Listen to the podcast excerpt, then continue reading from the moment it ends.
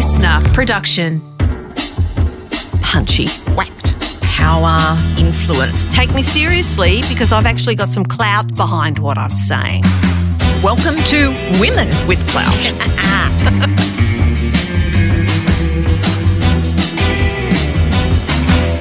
our guest is one of Australia's best known and I think most admired businesswomen, Ann Sherry, the executive chair of Carnival Cruises. She's Admiral of the Fleet in more ways than one.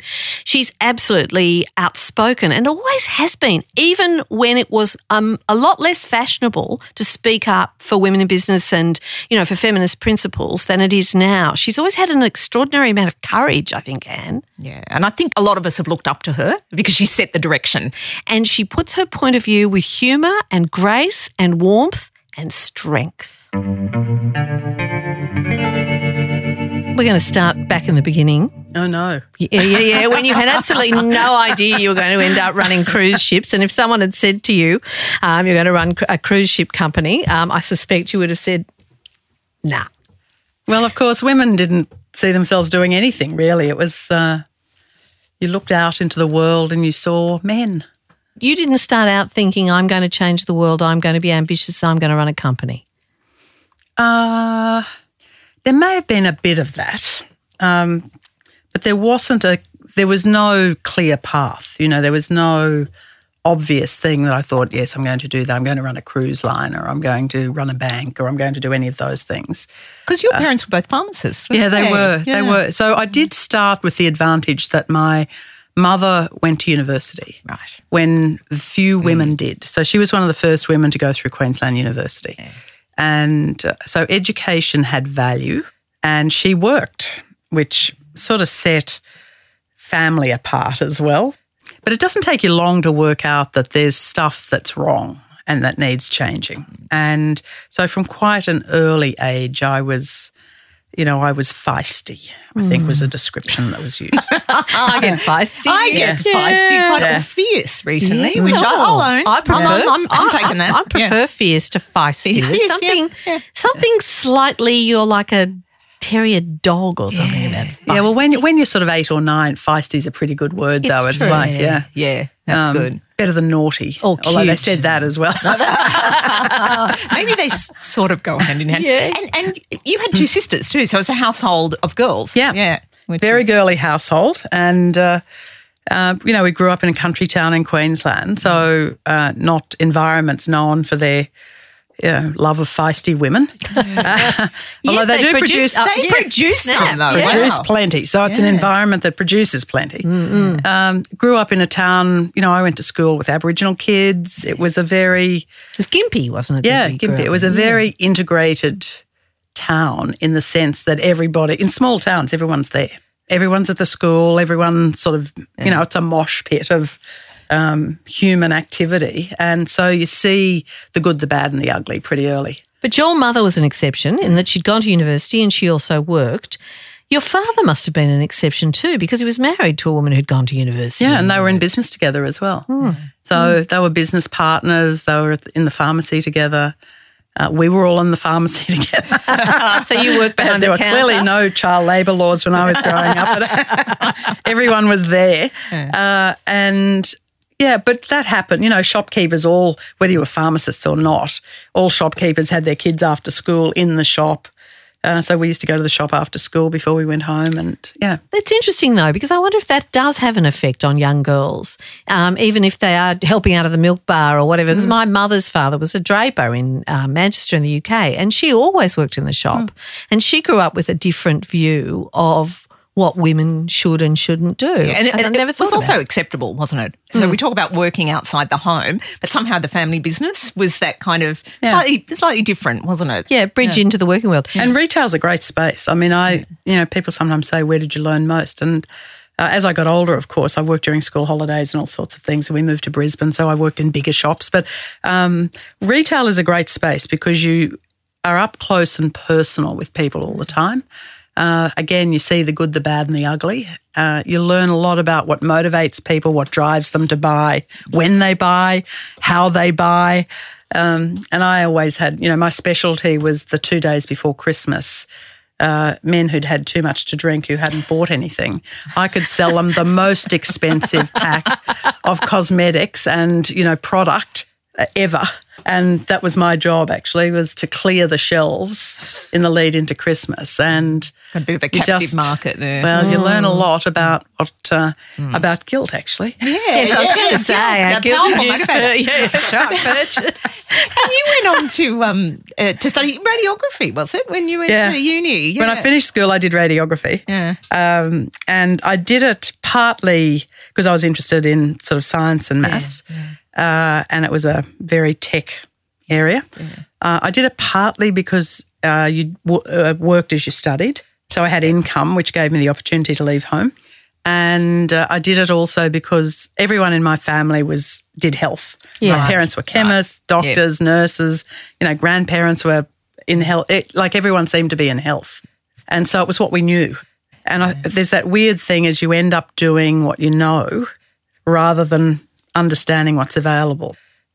Um, and my mother also was quite keen that I married a doctor. So even though she was educated and uh, valued education, she always thought you needed um, you needed a profession to fall back on in case the marriage wasn't as good as it could be, or was you know he was a dud. Um, but Maybe she knew a few doctors. but she thought uh, she thought I should at least have a crack at finding a doctor. Um, Did you? is- oh no, not one that I liked. But I, um, but it was in hindsight, I've, and I've said it to her a couple of times. Why didn't you want me to be a doctor? And she said, "Well, you could have been a doctor, uh, but you didn't show any interest." And I thought, well, that might be fair actually, because I was more interested in getting out of home than I was spending five years at home studying. Studying, medicine. yeah, yeah, So exactly. uh, it's probably a fair reflection, although. You know, I don't recall much conversation about me being a doctor, and um, but anyway, you know, as it turned out, I didn't like working in the hospital system anyway. Uh, I didn't find any doctors I thought were worth hanging on to, and um, at the I satisfied her, and then I went on and did other things. Yeah. yeah. So you said you wanted to get out of home. Mm. It, was that because you were kind of eager to explore the world? You you you had a sort of impatience to get on and get on with it. Uh, I think, I mean, times are so different now. You know, I look at everyone with their 30, 40 year old kids living with them, including me, uh, uh, and think, you know, my, all my peer group, we just could not wait to get out of home. And probably because home was much more constrained than it is now. So it was a bit like getting out of the constraint of home, getting into your own social network. Um, just doing your own thing. So, it, an element of it was about getting out and exploring the world. An element was just rebellion, uh, and an element of it was having your own your own environment that was different to the environment at home. And then you went to the UK. Yeah. So you did kind of explore the world, didn't you? Yeah, yeah. So I, I went back to Queensland University and did uh, ultimately economics and politics, which I loved, completely different to anything I'd done before. And I, I sort of discovered the social sciences, the world of politics, uh, all of that, which I was fascinated with. And then uh, did postgraduate industrial relations. And that's what took us to the UK. I got a scholarship to go to Warwick University, which was the hotbed of radical industrial relations at the time. And, you know, it- it was one of the, and by that stage, um, Michael and I were married, I had Nick, but we hadn't done the, you know, at 18, 19, I hadn't done the, I must go overseas for a year and then The get it out of my system. I hadn't done any of that. So um, we actually decided that we'd do it together. And we we'd had we had a house, so we actually decided we'd cash out we'd cash out and take our cash and do it in a slightly more civilized way, and um, and do some of the things we'd read about and were interested in as well. So uh, yeah, we we did. We set off on our grand adventure. Um, bought a, Uh, a two CV a Deux Chevaux Citroen from the Paris factory. Uh, and of course, nothing's online. You set out into the world completely blind. It's an um, experience no one will ever quite have again, No. No, no, no, because you mm. can't connect in. I mean, mm. now you can connect to everywhere. There, mm. you just had no idea. We were reliant on you know picture books that often were decades old. So And aerograms. yeah, that's right. Writing letters, writing writing, letters. letters. Yeah. Mm, exactly. But yeah, no, it was a fantastic experience and such an eye opener about the world. So you can imagine I'd done Gympie and Brisbane by then. It was like, now let's go to, well, initially Warwickshire and then we ended up in London, which, um, And you Which worked was in amazing. the prison system. yeah. Well, we turned up in what at the university. This is this thing about not knowing where you're going. Hmm. It's in the middle of nowhere, right? It's in the middle of the countryside, gorgeous little village quite nearby, which is where all the high paid academics live. The students all lived in Coventry, and the housing was like something out of EastEnders. I mean, we looked at that and thought, oh, we just can't. It was cold. It was, there was stone. It was just, it was incomprehensible that we could move and live like that. it was bleak, yeah. And we were there in the summer initially. I Oh, mean, dear. and it's at its best. Yeah. So we just thought, no, no, no, let's go to London. So we went um, back to London and uh, set up house in London. We were really lucky. We found a great place um, with a uh, an owner who loved Australians.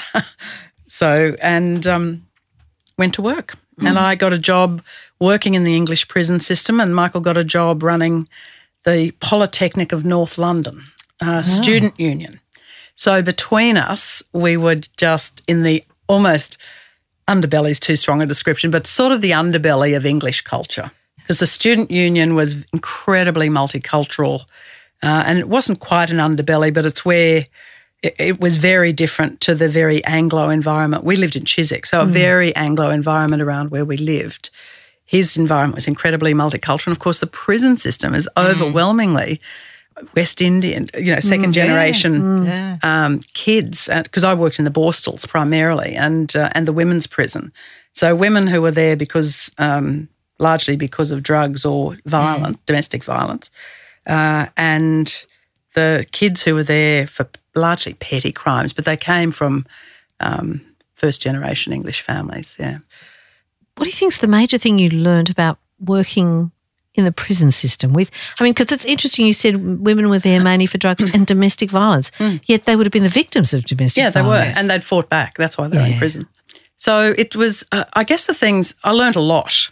I came from a very neat life compared to the lives that I saw. Um, I learnt. I mean, I learned a lot about uh, how women are treated in the, uh, you know, justice system, uh, and I saw it firsthand, and I saw the the pain of the double jeopardy, really, of fighting back against years of abuse and then finding yourself in prison and your kids being taken away, uh, which was patently unfair.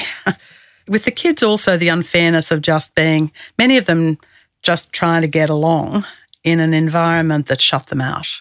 Uh, so we arrived in um London just after the Brixton riots, and the office I worked out of was at the Oval, just around the corner from Brixton. And a lot of the kids I worked with came from those communities where they were in the hideous high rise flats with no, a sense of hopelessness. But one of the great things is that they were all ambitious for better things. And um, I mean, you know, the, the small things you learn. Uh, I, I was to teach them how to get jobs when they came out of jail, was one of my jobs. And so I'd say, okay, so we're going to get we'll get the telephones, we're going to cold call an employer. And they'd all look at me completely blankly. And it's like, what? And they said, well, firstly, miss, you know, what are you talking about? I'd say, pick up the phone. And they'd say, where's the phone? You know, I grew up in an environment, even in a country town, where with the number was, you know, 048. brr, brr, brr, everyone had a phone. Mm. These kids had no had never lived in a house with a phone. So it was the red telephone box and push button. You go down B. the mm. box and you yeah, and you take money down and the idea of calling people just was they they just didn't do it. They didn't know anyone that you called. And so that gives you quite a lot of insight into just just I guess the way people lived. But anyway, we got through all of that and in the end we started creating lots of little businesses. So quite a mm. few of the kids when they came out uh, I'd say, what are the things you hate about where you live? Oh, it's always filthy.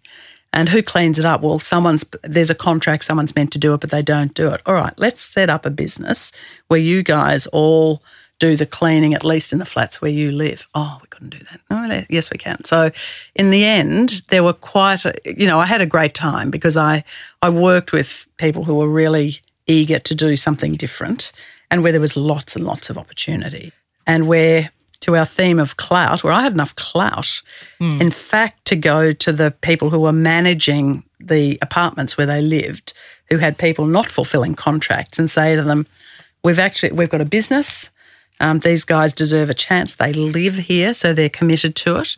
Uh, we want to we want to have a go at bidding for the contract." And uh, and they let and we did, and we got it. So Wow. you start to you start to sort of get a sense of.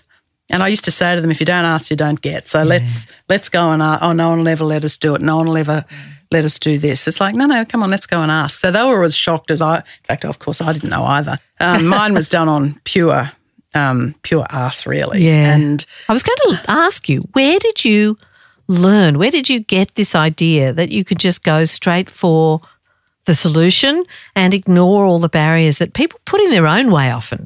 I don't have the voice in my head that says Yeah. you can't do this. Yes. Uh, my first question is, what's the downside if I do it? And if I can't think of any downside, then you might as well have a crack. Okay. So I don't, and I, you know, I've got friends. I, we talk about it quite a lot. I do know lots of people whose first reaction is, "Oh my God, what will people think of me?" or uh, "What will someone say?" I don't. That actually is never my first thought. Sometimes maybe it should be, but it's not my first thought ever. My first thought is always, "What's the downside if I do it?" And if I can't see any real downside, then I'll just go for it. It's interesting, isn't it? I don't really have that voice in my head either that says, oh, people might not like it.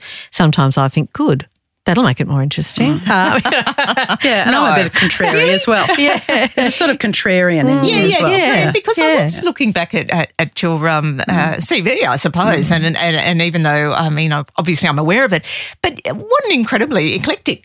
Um, you know, a lot of experience you've had, and it's easy to forget that these days that is seen as an absolute positive and a strength. When we were younger, that was kind of oh no, you got your qualification and then mm. you stuck with it. And I remember going for a job interview once, and I'd had about two jobs, and they said, "Oh, you've moved around a lot."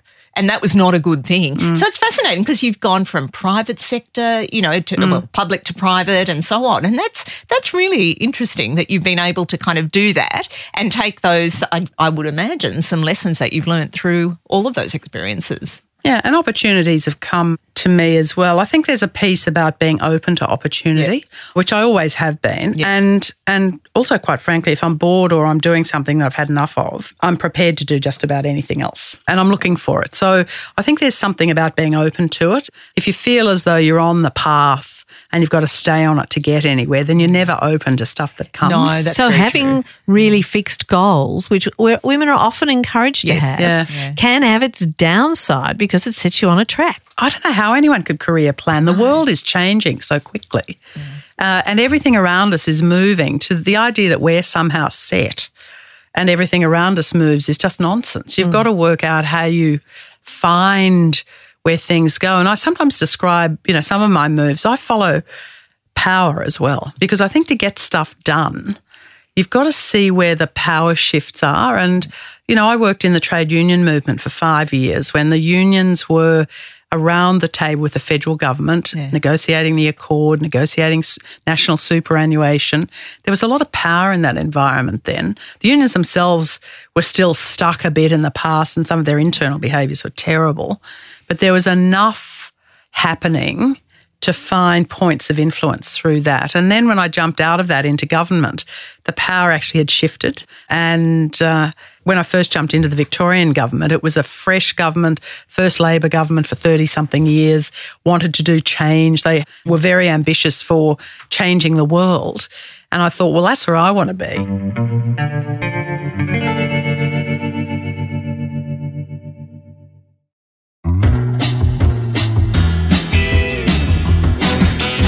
And I'm really fascinated at your use of the word power. I actually ran a breakfast in Canberra just last week, and the women on the panel all had clout, but they were very shy of the word power. And it strikes me that there is still a real discomfort for a lot of women in saying, I want to have some power, as if there's something intrinsically wrong with that. I'd love your take on that. Well, of course, I have. I clearly have the opposite view. I think you've got to follow the power, and you go with it, and you find your way into it, and then you use it. Uh, and there's an interesting thing of following stuff through. So when I was working in uh, the trade union movement, I was on the ACT Women's Committee when superannuation was first devised, national super. When it was first devised, uh, part-time and casual workers were excluded. So most women didn't get access to the system when it was first put in place. I went to work in the Victorian government. I ran the employment um, division in the Department of Labor and saw firsthand the impact that it was already starting to have in terms of the structure of work. And there was some stuff I could do around childcare and a whole lot of other things while I was there, but I couldn't fix that. Then I, when I went to Canberra into the Office of Status of Women, I went there with a very clear agenda in my head, one piece of which was to sort out women's access to superannuation. And that happened in that time because I had incredible influence sitting in Prime Minister and Cabinet. Uh, looking at budget submissions, and the debate was on again about the next iteration of superannuation. Very few people were arguing that every worker should be in. Uh, and it was obvious that it was already starting to differentiate the retirement incomes of men and women, even after the first five or six years of compulsory superannuation. And because it was always going to ratchet up, ratchet up, it was going to get worse, not better. And so fixing that became really important. So I had a whole team of people who worked on that and we did get it fixed. Mm. So when you think about how you really make systemic change, you've got to go where power is. Otherwise, it's bloody hard to do. Well, power really only means the ability to change something. Yeah, yeah. It's where the action or the decision making is happening about an issue at a point in time. And the reality is, power does shift it shifted and shifted to corporate Australia quite quickly as well. So yeah. I went with that move as well for exactly that reason. Because if you're following the idea, and you know, in my case, I've always been passionate about a fairer deal for women, particularly mm. women who are working.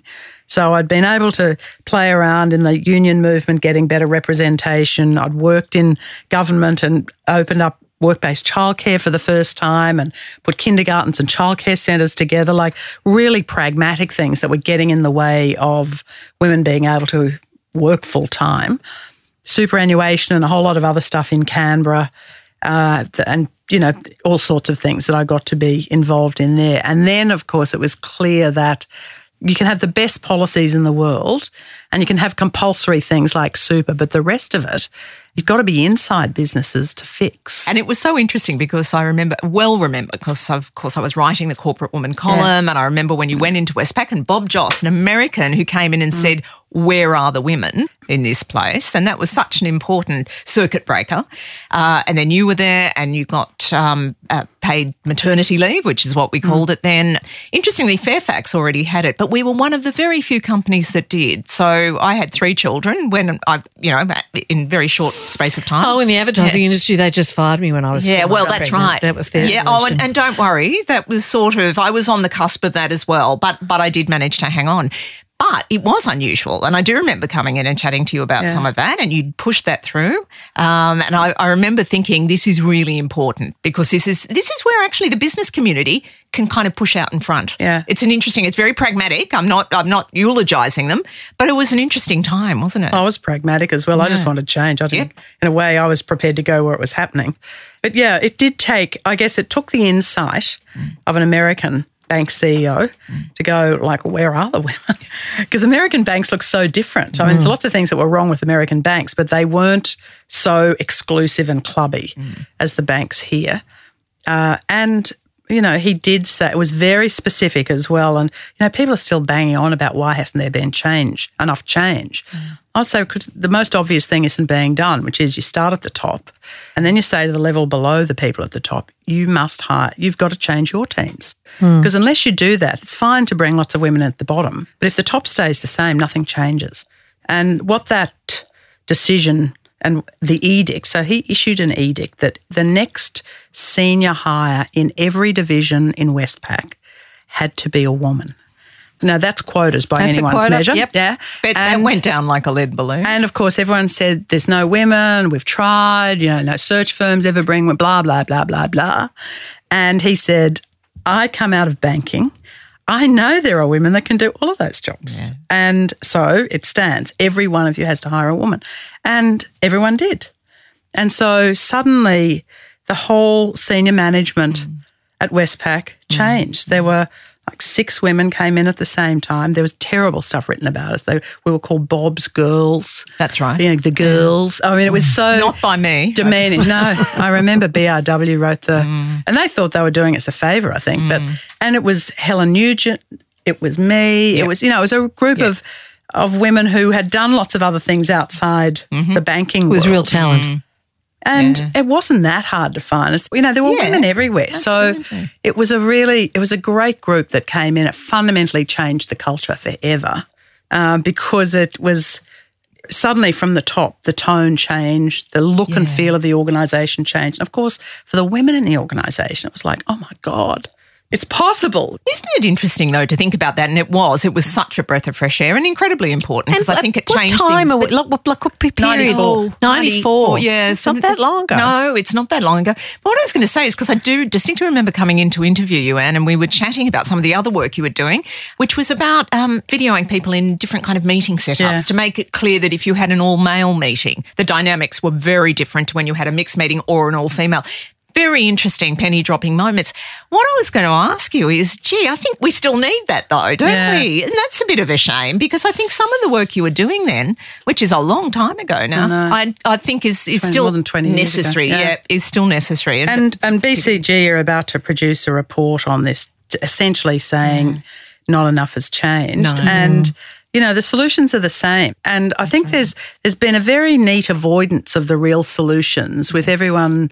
You know, unconscious bias suddenly became fashionable, and mm. everyone's talking about that, and we're getting training, and Endless mentoring. there's and, And lots of endless mentoring and fixing of the women. You know, the women need to be more ambitious, less ambitious, more assertive, less ambitious. Mm. You know, more assertive, less mm. assertive, more, noisier, less. less, you know, Lean so lean It's not, yeah. So I think. And of course, all of that Stand up, completely misses the issue, which is you've got to change the culture in organisations.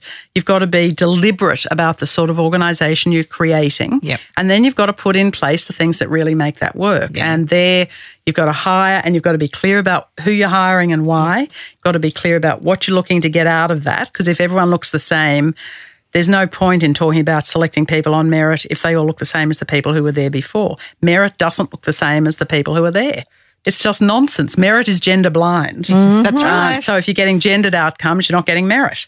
There's a so all of that dynamic people are sort of skirting around because that's where the hard stuff is. They're dealing with the, as Martin Parkinson, you know, former head of Treasury now of PM&C says, they're dealing with the symptoms and not the cause. Well, they're dealing with the stuff that you can dance around totally. as well. Yeah. And tick Uh, a box. And I often say to people in businesses as well, we manage the numbers really carefully in 90% of what we do in business. The piece we never manage properly are the numbers around the people, and we can see them. Yeah. You can see in every organisation where women disappear. You can see in every organisation the rates of hiring of men and women.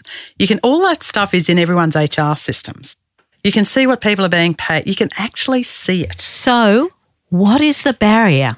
After 20 years where we know what we should do, what the benefits would be, and why we should do it, are we still not doing it? Because it's not easy to give up power. Uh-huh. Mm. Aha. So, it's back power's at the power. centre of it mm. because you know there's an army of you know men who thought they were, and we, you know when we came into Westpac, they had names for us. They had names I won't say here, but they, you know, but that we were called laterals. We were called. You know, there was all this language that was about othered. blocking. Yeah, It was actually about blocking people's career paths Mm. because for most, and you know, it was largely men. For most of those men, they thought when I came in, I was in their job. Actually, Yeah. that Well, was their job, not my job. you've and taken I'd come in from job, the yeah. outside. I hadn't served my time. I didn't know the organisation. I hadn't started as a teller. Whatever it was, that was their job. Mm. And that's what happens because the people you need to make and drive the change are people who, in fact, have to give up privilege and power. Yeah. And it's invisible to those who have it. And that's the other really important. Well, I think it's visible. Actually, I think they. I think they're protecting. It's a it's a it's a deliberate ploy. Yeah. I I think. Yeah. In many cases, I always think you follow the benefit. When you follow the benefit, Follow the money. and you can Follow the see money, honey. Yeah. exactly Yeah. why what happens happens. Absolutely. And people will, they may not face up to the fact that they're deliberately trying to, they will rationalise it by saying that person doesn't deserve it. Of course, I'm in favour of women getting promotion, but that woman there who's likely to well, I get a think, promotion. I think that's the point of the quote, isn't it? There was another one recently that said that um, people with privilege see equality as oppressive. yeah. Which is this is another take on that. Yeah. I agree. I think that there's just a very willful blindness about that. I've got here because I am better. I am smarter and I am more capable. And therefore, everyone like me is as well. and therefore everyone like me. And I feel comfortable with those people who are like much that. more comfortable. Strangely. Much yeah. more. we get through our meetings much quicker. Did you find um, when you, you know, were running the business, then you were running the cruise liner that you could cut through all that because you were now the CEO. Did that Oh, give yeah. you? I mean, I- and I say this to young women as well. The best job to go for is the CEO because then you can do anything. it's your, I mean, in a sense, you're accountable, but it's the authority that you get as a CEO is fundamentally different than the authority you get at any other level of an organization. Um, so, yeah, be the boss because that's when you can really make change. Talking about younger women, um, we were both uh, on a podium recently, and there were some women asking us questions about, you know, harassment, uh, bias, sexism, some of it quite overt. Um, but I did get a sense, uh, and this is a group, guess they were in their 20s and 30s, they had a really firm idea of what their rights were. Um, they were coming up against some of these things, which I, I must say, I suppose I'm clutching at straws here, but I, I think there is more awareness Yes. of what Oh, no, much more. much more. Um, and Ann's advice was was terrific to some of them because I think one of them he just said, "Well, look, if it gets to that point, you probably need to look around and go." And um, I think that's something that it was quite refreshing to hear. Well, I think there's a sort of pragmatism as well. It's uh, unless you want to make it your life's work to take on every fight in the organisation you're in, which will kill you. Find a place that's better to work in, and and there have been a lot of courageous women who have spoken up, but they pay a very high personal price, Yeah. and it's hard to do from a position of powerlessness unless you've been really screwed and you want to take on the fight, which the women who speak up usually do. I've Yes. been racking my brains as you've been talking to think of a woman who did courageously take on one of those very difficult situations where they take someone to court or they mm. whistleblow on sexual harassment or whatever it is, who has actually gone on then to have any kind of No, worthwhile You actually- no, basically no. quite that's quite it. the opposite. The They've opposite happens, themselves up. yeah. The David Jones incident. Oh yeah, you the, know. the blokes all come back. yeah, yeah. You know, Yeah, almost a- done damage. A young woman many, many years ago now who spoke up about the dealing room at um, BT at the Mm-hmm. time, uh, who I still have stayed in contact with, but she could not get a job in Australia. She's smart. She was a great dealer. She's very capable. As soon as she did that, she was dead here. And then when she first went, she went to Asia. When she first turned up in Asia, the word had already been Mm. sent as well. And she ended up going into another industry. So it's a very, it's a very punitive space. So I think, you know, and there are some individuals who want to take it on and my hat off, I take my hat off to them. Uh, but for most, I'd say it's a, it's a dud culture. It's probably a pretty dud workplace for you. Go and find somewhere better and be the best you can be, not sit around. Yeah, when I was fired when four months pregnant, people said to me, "But you could take them to court," and I said, "Yes, and I'll never get a job In in, the Australian again. Advertising that's right. industry again." Yeah. And I want to, so I didn't have that sort of courage. I'm afraid. But younger women do are much more aware of their rights, and that's a good thing. Yeah, because it it, does limit some of the worst excesses that used to happen in workplaces. So you know, a lot has changed. Those excesses have been limited. There's a there are much better processes for dealing with them inside Yes. companies, so you don't have to end up in court Yeah. unless it's an extreme case. We're watching some of that play out. Those things are, are good things. There's better terms and conditions. There's more acceptance of maternity leave. Yes. There are r- rights about returning, Yeah. which people know, but it's still the subtle stuff. So culture, you know, I talk about culture a lot because I think culture ultimately are the subtle signals that happen inside organisations that shut down opportunity and that close off. Uh, that close off the next job, or really, your job is gone. So here's a sort of, you know, much lower level job that we've Yeah. got, or whatever it is. It's those things. And if you let that stuff go on inside your business, then you're complicit. oh, You know, my view is you're complicit. Mm. Yep. Mm. So I think, again, back to my point about measurement, you can see those things Yep. if you look at the people numbers in businesses, Yeah. but, but no one's looking. So we are all, to an extent, complicit because we're not looking. And you're very forthright and straightforward about this stuff. And, you know, both Catherine and I have spoken to plenty of women who are very senior in business and public service and various other things. And they're not, in general, particularly forthright. There's often a sense in which they dance around this stuff, will say things like they've never experienced any, di- and I just, I, I'm, I just don't believe them. Officially, I think, sorry. though I, I- I would make a, I Yeah. mean, because I know and have interviewed so many of them, and I, I agree with you entirely, but I think they do feel constrained to speak up publicly. And I do think that that's Hmm. a real pity. But when you're the young women or, or Yes, even older women in the audience, you're it, that kind of story just makes you feel awful Yes, because they never had any problems. So what is it about oh, yeah. me that's created all these mm. problems for me? But and how? Why? Why are you so able to just tell it like it is? Well, I figure life's short. And quite frankly, if we all spend our time dancing around issues and trying to fluff over it and dress it up and put lipstick on the pig or whatever you want to call it, then nothing ever changes. I feel strongly about stuff I see that's wrong. And if I can change it, I will. If I if that means talking about it, I'll talk about it. Uh, and I don't I don't know that anybody ever really did better in their organisation for not saying the truth. I just don't. I know lots of people are careful and guarded about it and feel like they've got to protect their roles or their organisations or whatever it is. And I have got myself into trouble being so forthright, including when I was a public servant. Mm. Uh, in fact, I was. I remember waking up one morning and I was a headline in the Daily Telly. I did have a moment that mm. day thinking, "Oh, this is not going to be a good day." No. in fact, I was a front page headline. Oh, wow. um, this is not going to be a good day, and I got the call from. Uh, the Prime Minister about a second after I opened the paper. Oh, I bet. I bet. But, you know, again, what you learn out of that is what's the worst thing that can happen? Someone mm. shouted at me. Yep. They were pissed off. Yep. Uh, did anything else happen? Did I lose my job? Actually, no, I didn't. Did the issue get a much better airing? Yeah, it did. Mm. And did some of that get fixed because I said it? Actually, yeah, it did. So I just think you've got to weigh up. I, you know, it's like, again, that one I didn't expect to be a headline in a paper because it was meant to be a closed group of people mm. I was hmm. speaking to that day. But the story goes it was, uh, in fact, it was back in my old world of childcare. I was the head of the Office of Status of Women. We had all the childcare um, establishment of Australia in a room. We were talking about the future of childcare. And there, at that stage, there was this debate about public, private, should all be public, there shouldn't be private, they were terrible, only public was good. But of course, there was no money.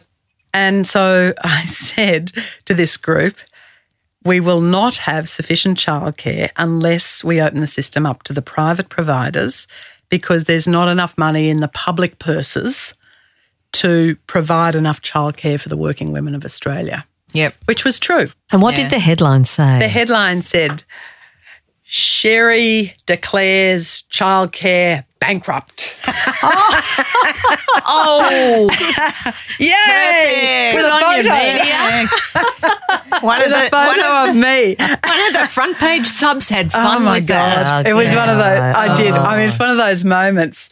It doesn't happen to me that often, but I have had it a few times. So I've looked at it, I've just thought, oh, oh. and your I feel sick. Yeah. I feel sick. Yeah. This is going to be such a oh. bad day. Oh, yeah. I, I got one not that long, a few years ago when I was on Q&A and the headline in News Limited the next day said, Housewives, Caro says housewives are prostitutes. Yeah. Which I didn't say. But anyway, let's not worry about yeah. that. But there, that was fun. But too. again, you learn. You know, what's mm. the worst thing that can happen? Which is oh. the ah. voice I've always got. Yeah. I got a bollocking it I didn't wasn't, get it. It wasn't the way I wanted it out there, but actually, the fact that it was out there was not a bad thing. Yeah. No, it actually it, it, made some change. Yeah. I often think people anticipate the yeah. consequences of actions too much. I would say to people, just don't anticipate. Do what you think is right. Say what you think is true, yeah. and don't worry about what might happen because. Mm. If it happens, you'll deal with it. But you know, I and I said hundred thousand worse things than that. Yeah, exactly. Only one of them was it's a headline. Slow, slow news day, maybe. Who knows? The one you don't know. expect that yeah. gets you too. Yeah, it's true. You've got tickets on yourself. What makes you think you're entitled to mm. that? I think it's a very get back in your box kind of a voice. Whereas my voice says, well, if you don't do it, who's going to do it? And mm. why should you hand it over to somebody else to do when you when you're there? You do it like it's in front of you. You do it. It's your job to do it. So mm. I think there's a there is a piece of you've got to shut down the self doubt. Mm. Um, but the other piece also is you know to get an affirming voice. Like if you've got an opportunity, why wouldn't you grab it? Mm. Like what an amazing thing to be able to do. If you've if you can be in a first grade team or if you've got a great job that's on offer or quite frankly you get the opportunity to change something, do it. Because if you don't do it, what happens? It just sits around there forever. And there's not enough of that. So that's one piece of it. I think the second is that women are quite risk averse because we feel like we're managing not just us, but our families, our, you know, what, what do to my kids? What about my husband's job? And of course, I've, um, having told the story a few times before, um, I did, uh, in accepting the job to run Westpac in New Zealand, my husband at the time was the head of communications for Cricket Australia, uh, which is called, of course, the boys' own job. And he loved it. So I mean, it was an amazing job. Uh, so to go to New Zealand with me required him to give up that job. And we talked about it as we always did. And I said, you know, what an opp- great opportunity, blah, blah, blah. It's so exciting. There's never been a woman run a bank and blah, blah, blah. You know, let's. And so he said, yeah, yeah, let's do it. Gave up the job. Now his friends rang me and said, How could you? How could you? Yeah. And I think so there is a piece, and of course I wasn't thinking like that at all. No, I'd I'd shut that one down ages ago because he'd given it up. I asked him. It was his it was his issue to manage, not mine. But then lots of people thought it was my issue to manage. Yes. So I didn't think it was my job to manage what he wanted. We had to talk about it, as you do in relationships, and we had to work out what was the way forward that was right for both of us. But it, I wasn't carrying his risk. I was mm-hmm. carrying my own risk. Yep. And he carried his risk. Do you think that mm. part of the problem for a lot of women is we're still not quite sure of where we stop and other people start? And so we spend a lot of time caretaking others and protecting others without actually doing that thing where you've just described where you have a boundary. You know hmm. what your responsibilities are, and you know what your husband's responsibilities are. And in a way, you're two adults in a relationship rather than a mummy looking after some sort of superannuated child. But the reality of that is you can't manage everyone else's life. No. You just can't. You make and yourself if you miserable think you're trying. doing it, Yeah. then then it's a sort of I don't know saint complex or something. And it's thankless mm. too, isn't it? It And it's boring. it- yeah. Well, I- well, and also pragmatically, you can't do it. You mm-hmm. actually cannot run other people's lives. Mm-hmm. So you've got to make sure that whatever you're doing, you give people a fair opportunity to speak and Yeah. express a view or whatever it, however you run your world and your relationships. But I don't run everyone else's life, so I'm very clear that I run my own. You know, my I talk to my fa- extended family a lot. You know, they often say, "Oh, but I thought this." Is like, why would you? Why would you hmm. worry about that? You actually have no control over it. You can't make it happen. So why are you fretting about it? And you can hear them go, "Hmm, oh. that's actually quite a good point." Good point. because I think you end up in that zone of constantly feeling like you've got to fret about everyone else. What if that doesn't work? And what if my, you know, my mother's got a broken leg at the hmm. moment? What if my mother's leg doesn't heal? It's like, well, I can't make that happen. And if a leg doesn't heal, we'll do, we'll work it out. We'll get somebody to look after, you know, we'll work it out. She can come and live with me. I don't know, whatever. Hmm. But we'll work it out. But I wait- can't fret about it. Don't anticipate. Don't anticipate the worst hmm. outcome because, in fact, it'll probably get fixed. It will probably heal. well, Ann, I will say this. You have been an absolute pleasure. And can I just, you know, on a personal level, thank you so much for being so bloody forthright. Thank How you. grand that is. Thank you. I think we need more Ann Sherrys. We do. Women with Clout is presented by Jane Caro and Catherine Fox. Producer Liv Proud. Theme music composed and performed by David Beckingham. Listener.